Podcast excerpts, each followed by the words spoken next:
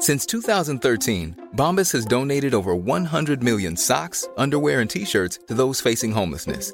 If we counted those on air, this ad would last over 1,157 days. But if we counted the time it takes to make a donation possible, it would take just a few clicks. Because every time you make a purchase, Bombas donates an item to someone who needs it. Go to bombas.com slash ACAST and use code ACAST for 20% off your first purchase. That's bombas.com slash ACAST, code ACAST. Hi, I'm Daniel, founder of Pretty Litter. Cats and cat owners deserve better than any old fashioned litter. That's why I teamed up with scientists and veterinarians to create Pretty Litter. Its innovative crystal formula has superior odor control and weighs up to 80% less than clay litter.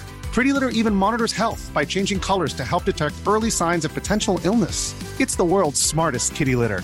Go to prettylitter.com and use code ACAST for 20% off your first order and a free cat toy. Terms and conditions apply. See site for details. Uh, growing up in Glasgow, we didn't often get to read a lot of other Scottish writers in school. And so when I was a young man, I had to go out in search of that. And, and that's almost my own social history.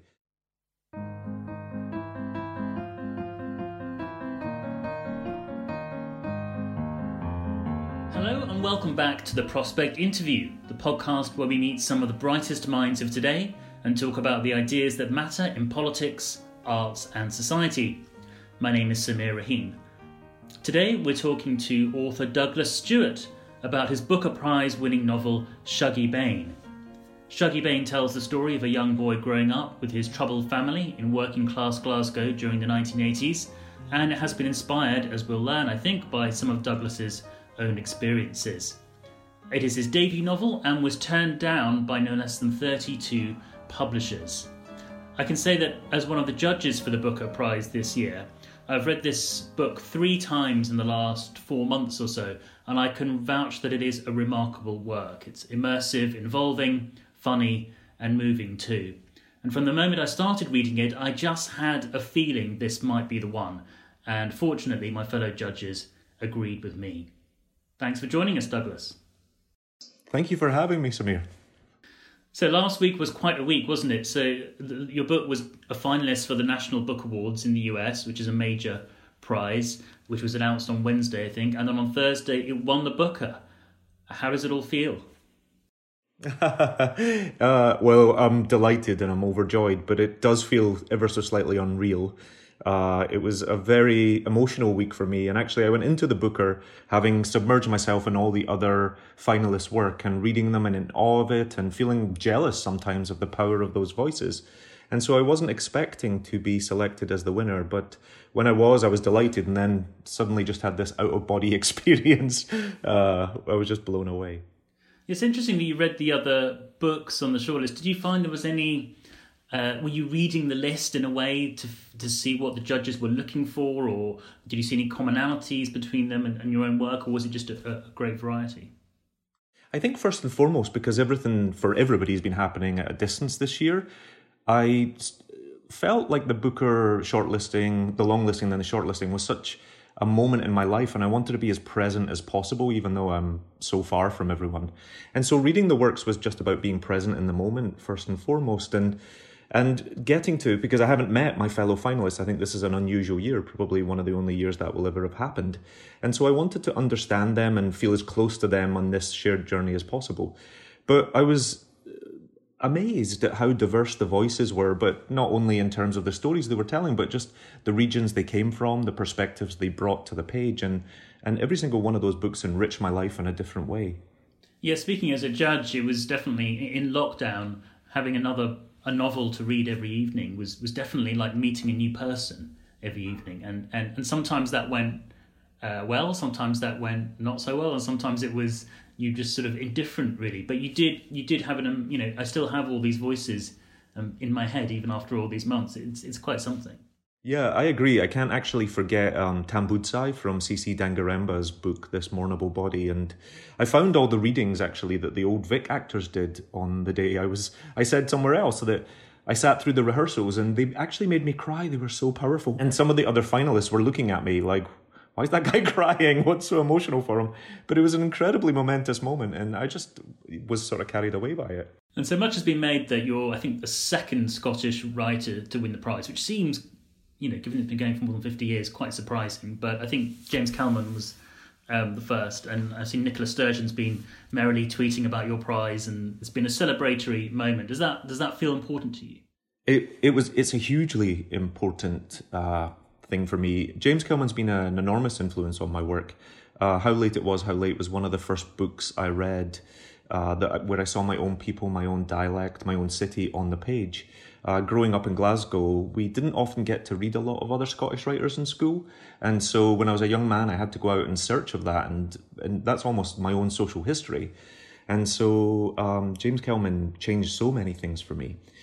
Uh, it was wonderful to get the I mean, the Booker judges choose a book. They don't choose everything that comes behind the book, the person, the the politics that perhaps I bring to it. It is a selection of a book, but it's undeniable that it's done an awful lot. This selection for the people of Scotland, for regional voices, for queer writers, and certainly for Nicola Sturgeon. She sent me the loveliest note that just uh, said how proud Scotland was, and that meant a lot to me. Uh, I'm an immigrant now. I was born and raised in Glasgow. All my family are still on the south side, but I live in New York. And part of writing Shuggie Bain was about trying to connect with Glasgow and trying to tie two parts of myself back together. So to have done Scotland proud in this way means a huge amount to me personally, just as a human being. Some might say that doesn't portray Glasgow in the best of lights. There's a lot of, um, you know, there's violence, abuse, alcoholism, and the difficult side of um, life there. But reading the book, I did sense also there's a sort of nostalgia, perhaps, for the sheer largeness of life. You know, the big characters, um, the comedy that uh, that slips into tragedy and back again. It felt like that. Uh, you were certainly recreating a world that you have a lot of fondness for. Absolutely. And the distance for me brought clarity, but it also brought longing. Uh, you know, there was violence, there was misogyny. We know that addiction swept into the city when unemployment went up to the high 20%. And I wrote the book not necessarily considering what readers would think, because I didn't know. You never know if your work will ever reach readers. So I wrote it for the characters, and it was important for me that if I was going to put difficult things on the page, I spoke about them as clearly and as honestly and with, with as much humanity as I could uh, because that gives dignity to the situation. I think sometimes if you pull away or you turn away or you concern yourself with what the reader thinks and not what the character is going through, then you have to ask yourself who you're writing for.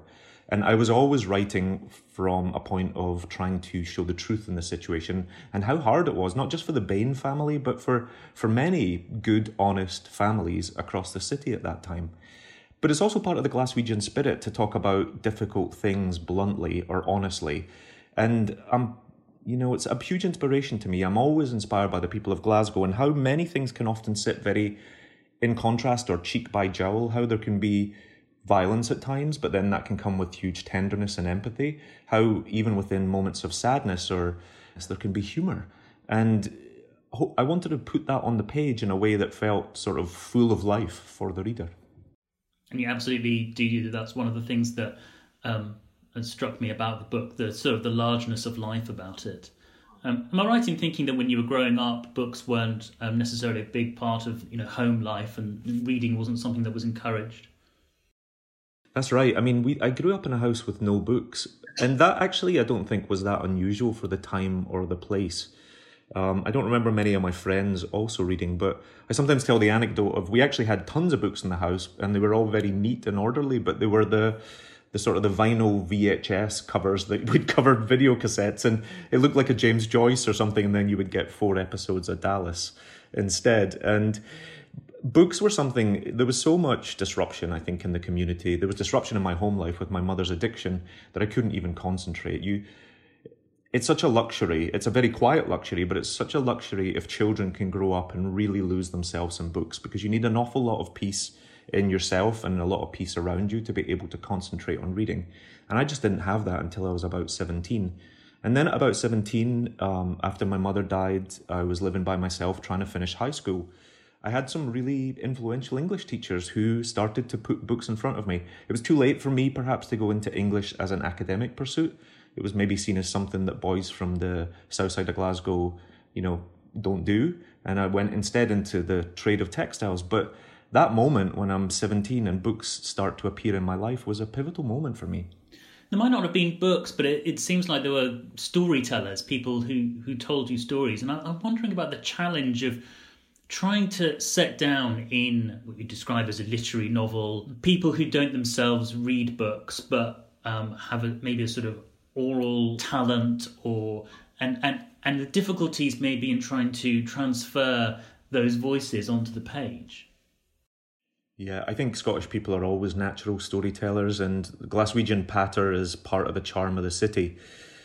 When I was writing the book, because I was writing for the characters, I would be quite hard on myself as a writer if I felt I was running away with far too many metaphors or making the prose far too flowery that would limit the accessibility of the book or leave some of the people I was trying to put on the page behind.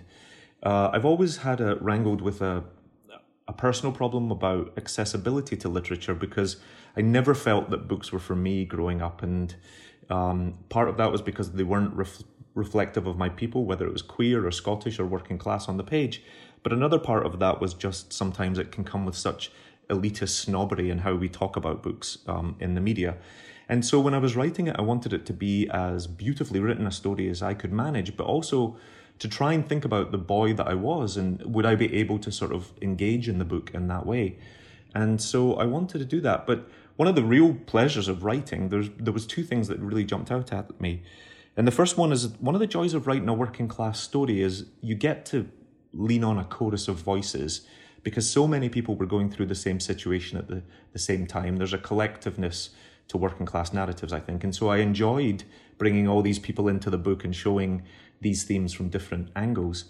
And then writing dialogue um, is one of my absolute pleasures as a writer, and that is the Scots tradition, I think, because we pass so much of our stories uh, verbally to one another. And so I just took a lot, I loved writing dialogue and rewriting it and thinking about how to make as much impact with that as I could. So you had all these memories, some traumatic and, and, and some uh, joyful, which you decided to write down in sort of fictional form. How did that how did that start, and what was the journey from you know the germ of the idea of the novel to eventually publication? And I think it was quite a long journey, wasn't it? It was, yeah. I I began writing Shuggie Bain twelve years ago, but it took about ten. I was I worked on it for about ten years, almost ten years. And at first, I sat down and wrote some very small scraps, but there came a point in 2008 where it it started to sort of flood out of me or burst out of me like a rocket. And I realized I had this thing by a leash. And so I sat and I tried not to get in the way of the novel. It came out, uh, what is now the finished novel came out actually out of chronological order. I started on chapter 13, then went to chapter 22 and chapter 4. Because I come from the visual arts, I think very visually. And so I saw each of these scenes almost as vignettes or as, as, uh, cinematic in a way. And I wanted to create them as these really powerful moments that both stood alone and then also worked as a complete novel. But the first draft was full of non sequiturs and it was sort of all over the place. And it also ballooned to almost 900 pages of single space. There was I was so fascinated by all the characters, even the secondary characters, that I wanted to write out their full narratives.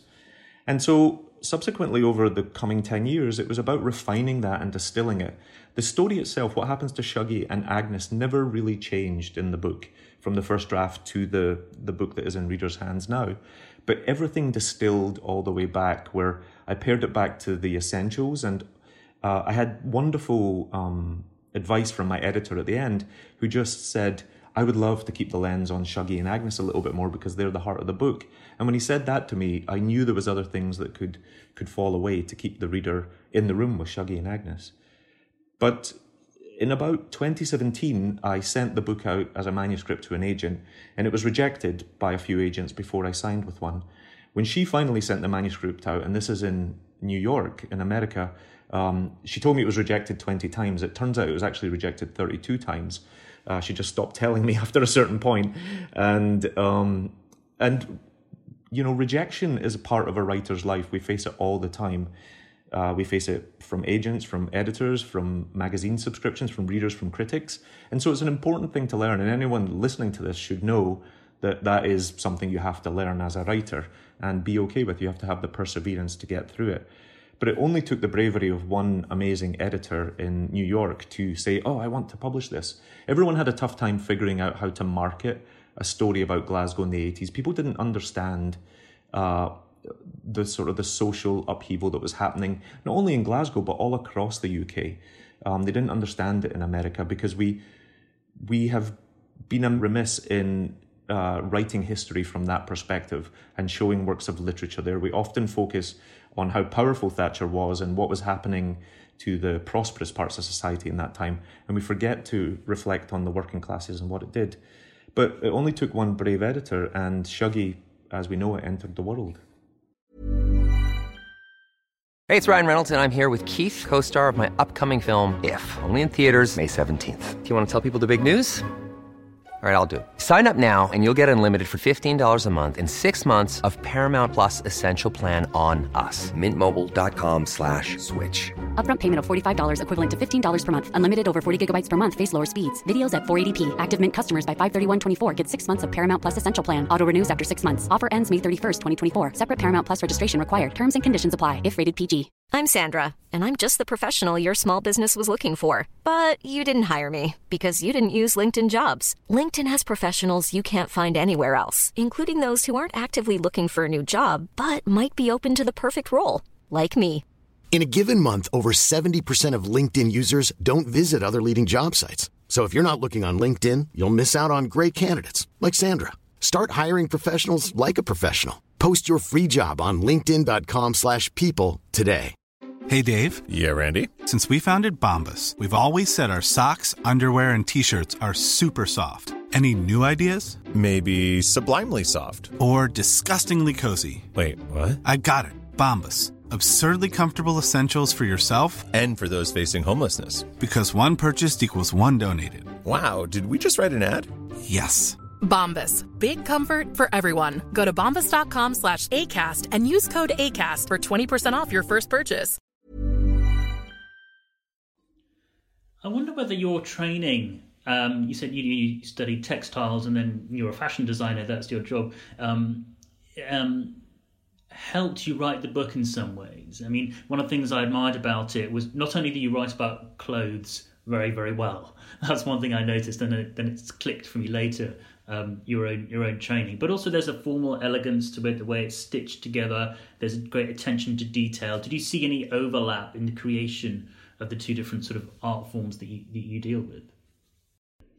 Yeah, and actually, I tried to um, I tried to work towards my strengths as a writer, and all of those, many of those strengths come from my visual training. I'm, I have a background in textiles as well, so I'm very aware of the patience it takes to build something stitch by stitch, or on a very micro level before it can ladder up to something, a much larger tapestry or an embroidery um, of the larger scale. But I wanted to create as immersive a book as possible for the reader. Uh, it's difficult sometimes, I think, to look at things that might be ugly or hard. And I didn't want to, as a writer, to whisk people through and have them gawp at it and then return them to their life. I wanted, if we were going to follow Shuggie and Agnes, for everyone to sit down and really be in the room with the characters. I lent on my uh, visual background to do that, to make sure I could describe the sounds and the smells and the textures of the scene and how people were holding themselves. And for me, I wanted that to be the power of the book in a way, so that it was such an encapsulating experience. Yeah, the, the formal aspects of the book were the, one of the things that um, uh, I admired particularly uh, about it. I thought it was such an interesting decision that you make.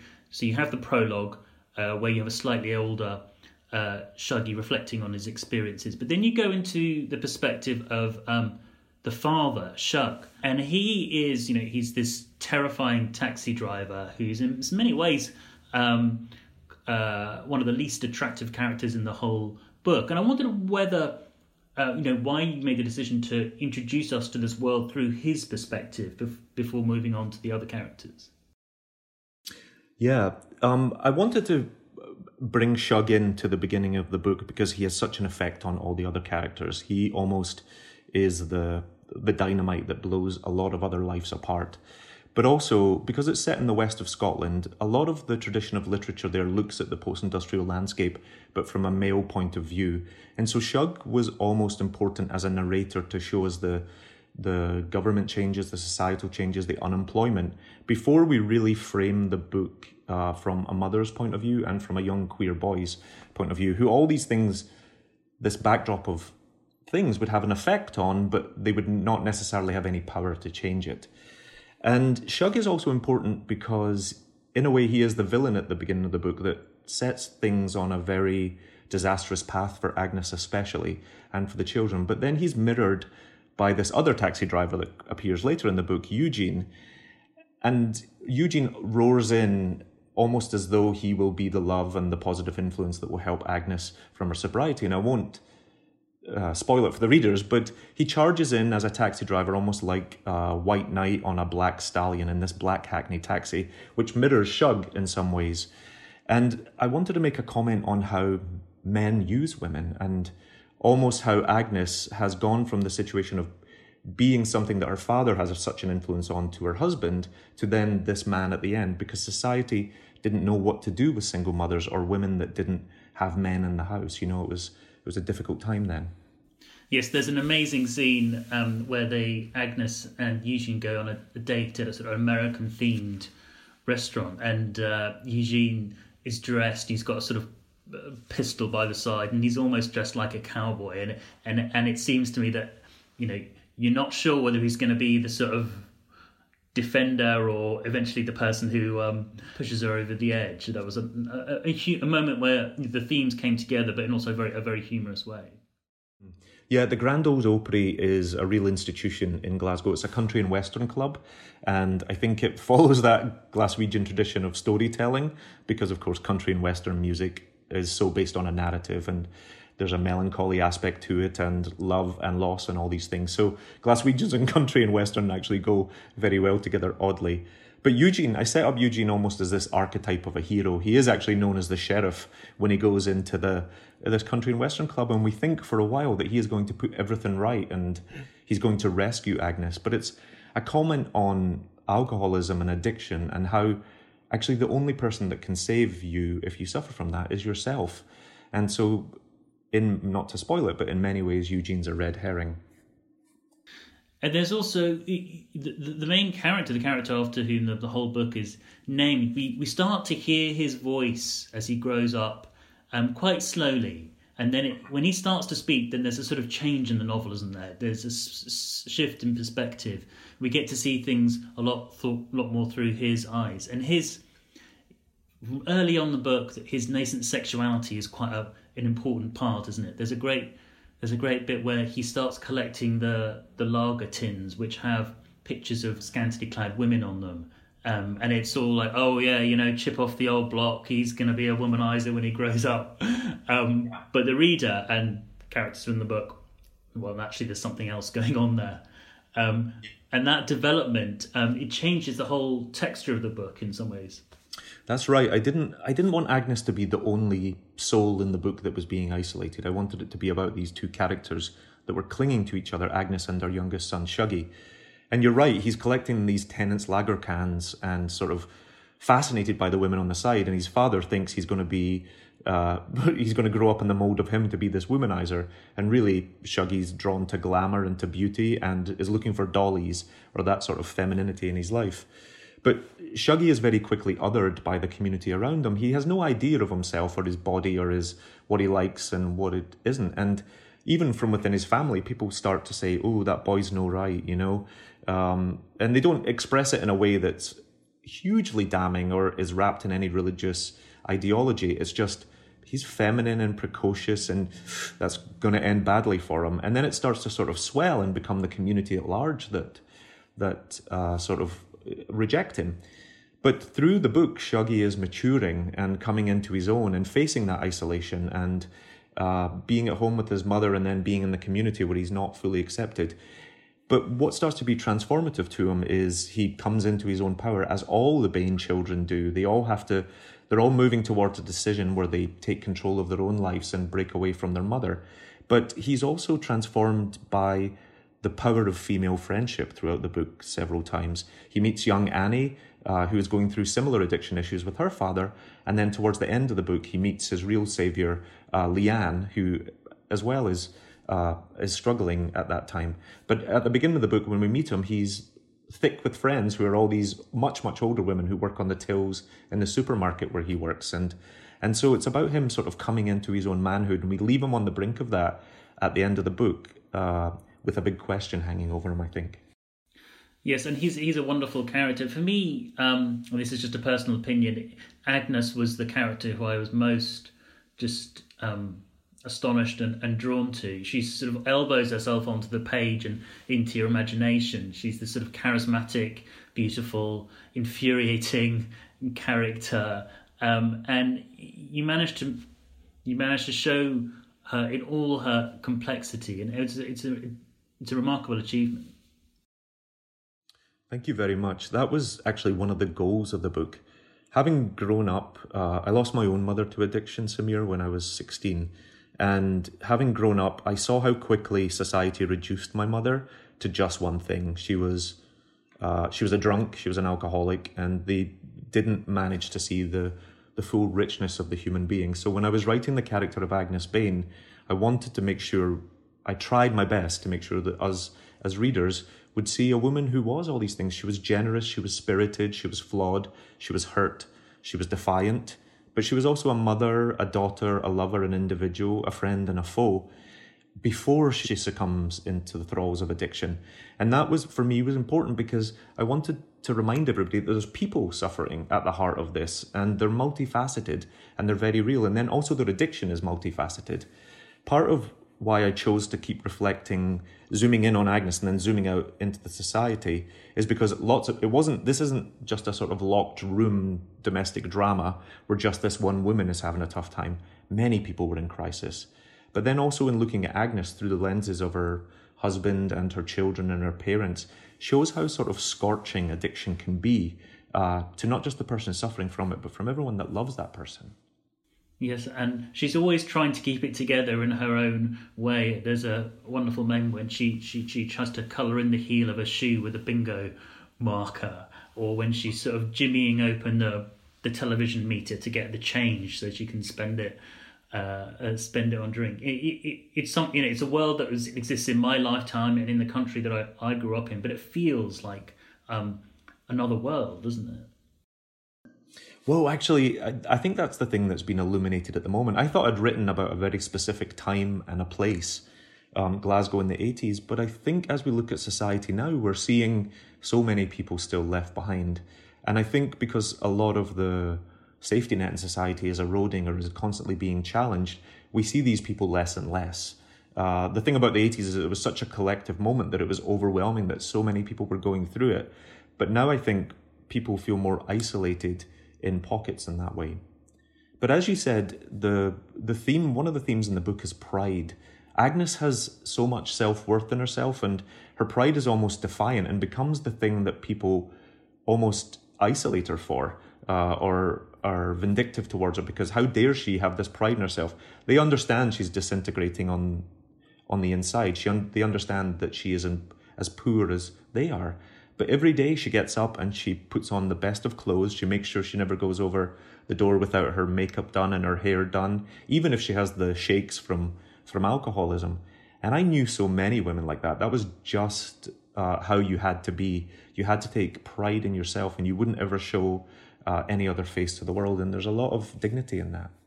You did, you did write, uh, the book is dedicated uh, to your mother. And obviously, there seems to be a lot of your own mother in the portrayal of Agnes, how would um, how would she be enjoying your victory? Do you think? I think she would see it as her own victory. she would have been up and down the street and uh, knocking on every single door, and she would have been so proud. I think. Uh, my mother's been dead for thirty years now, almost thirty years, um, and I miss her. I still miss her. And part of writing this book is a love story to my mother and wanting to conjure her up and have people understand her how as I understood her, as a wonderful person who was deeply hurt and who also had nowhere in society to turn for help.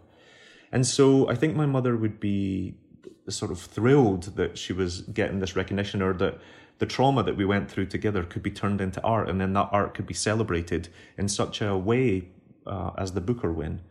Um, but it was never that my mother herself was voiceless or any woman like her was voiceless because they had these really powerful, roaring voices and they were incredibly uh, enigmatic. It was just that society had no place for them almost. It didn't know, it couldn't look at them, it couldn't hear them. And so when they began to struggle, people as they do in the book, started to turn away and be like, oh, I'd rather not look at that. And so part of writing the book was about saying, please come look at this. And hope that there's more to come from you, more more stories.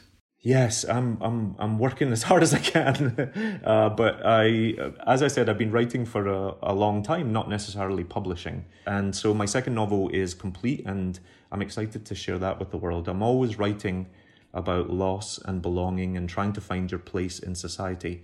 But as we leave Shuggie on the brink of manhood at the end of Shuggie Bain, I'd wanted to write a totally different story that looked at masculinity uh, and looked at gentle men uh, or sensitive and kind souls in incredibly hard places. Well, we'll look forward to that. Thanks, Douglas, so much for joining us, and thank you for writing this book. Thank you, Sameer. Thanks for joining us this week on the Prospect interview. If you enjoyed our podcast, please do leave us a rating and a review. It really does help. Goodbye, stay safe, and see you next week.